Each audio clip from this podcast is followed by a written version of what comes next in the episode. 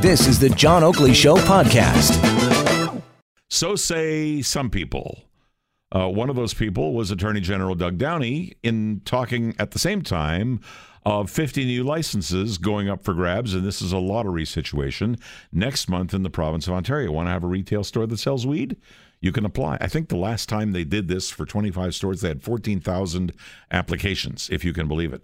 How do you get one? It's a real lottery. That's how. But then there's Bill Blair. Bill Blair is Canada's Minister of Border Security and Organized Crime Reduction, and he accused the Ontario government of making excuses after it again blamed marijuana supply issues for limiting the number of marijuana retail stores.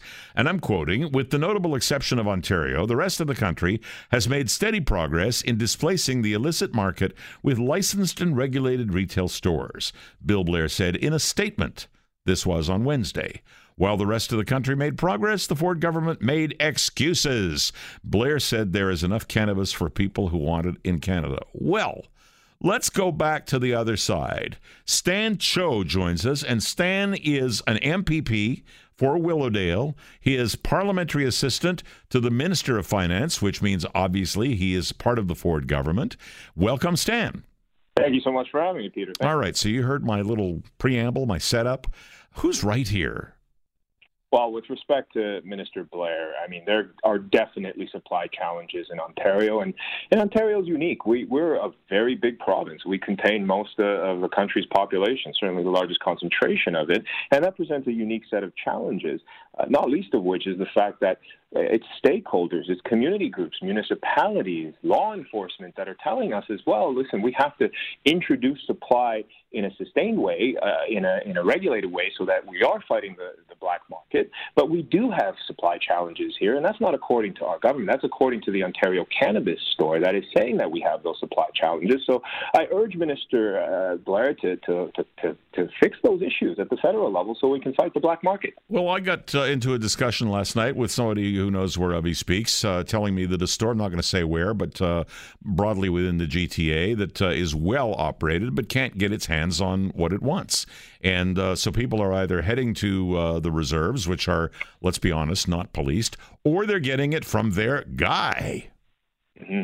Yeah, and, and, these are the challenges that we've got. To, we've got to fight, but the supply has to be there to fight that. And and as I said earlier, this is this is not something uh, that we chose to do. The federal government introduced cannabis uh, on us last year, and, and these are very much uncharted waters. And if they're expecting uh, to us to be able to handle that overnight, that's just not realistic. And so what we've said is that we're going to roll out supply as uh, or roll out more stores as the supply is available to, of course, fight that black market. But we have to do it carefully. We are the largest province in Canada. We have the highest concentration of population, and it's law enforcement that, that is expecting uh, not just law enforcement, but community groups and municipalities that are voicing their concerns on too quick of a rollout. So we have to do this balancing all things considered.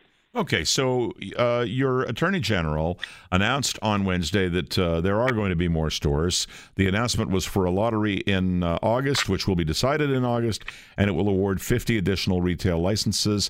And uh, it, it, it kind of sounds counterintuitive if you haven't got the supply the supply chain nailed down.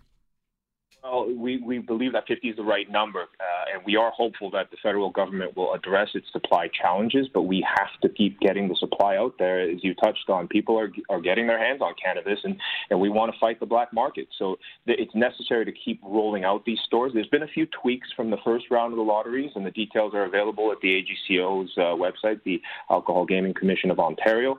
And we want to make sure these operators, when they receive uh, the permission to go ahead with the storefront, that they're ready to hit the ground running, uh, so that the, you know a couple of the measures introduced in the pre-qualifications include having access to two hundred fifty thousand dollars in cash, as well as having a physical premises to operate, so that they can open up sooner once the supply is uh, made available. I have no reason to doubt you, Stan.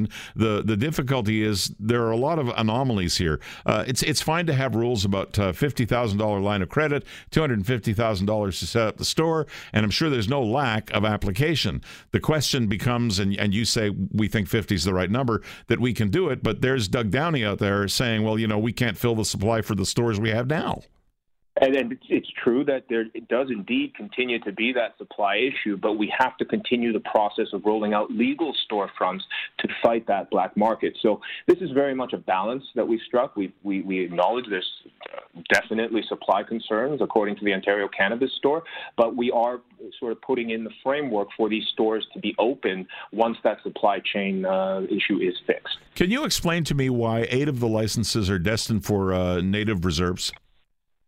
Sorry, I cut out there, Peter. What was that? Can you explain to me and to our listeners why eight of the 50 licenses are being awarded to uh, First Nations reserves? Well, First Nations uh, reserves certainly have uh, expressed interest in having cannabis stores available, and uh, they. But they're are, running them now, Stan. Well, you know, we, well, the whole hope here is that we have uh, legal storefronts operating throughout Ontario, and that includes our First Nations communities. So they're going to have access to this as well, and as well as the North. These are very unique communities. Um, you know, and, and sometimes us in, in Toronto don't understand the, the differences and the challenges they face. So we have to understand that they're going to have to have access to legal cannabis as well. Well, I wish you good luck in uh, in this continuing. It's it's a bit of a debate. It'll be nice. I, and I also recognize that there are startup problems in anything. But uh, you know, we're now into July. This uh, goes back to last October. Hopefully, by the time we hit this October and we celebrate, if that's the word, the first anniversary of legal cannabis in Canada, we'll have legal cannabis flowing to those who want it in Canada, and I appreciate your time. Well, I appreciate you having me, Peter. Thank All you. All right. Stan Cho, Parliamentary Assistant to the Minister of Finance, MPP for Willowdale, talking to us about supply chain, I guess, management and the awarding of 50 new stores, at least the awarding of 52 new licenses to open 50 new stores. Uh, and that coming obviously this fall because the licenses will be awarded in August. Thanks for listening to the John Oakley Show podcast. Be sure to rate, review, and subscribe for free at Apple Podcasts, Google Podcasts, and anywhere else you get your on demand audio.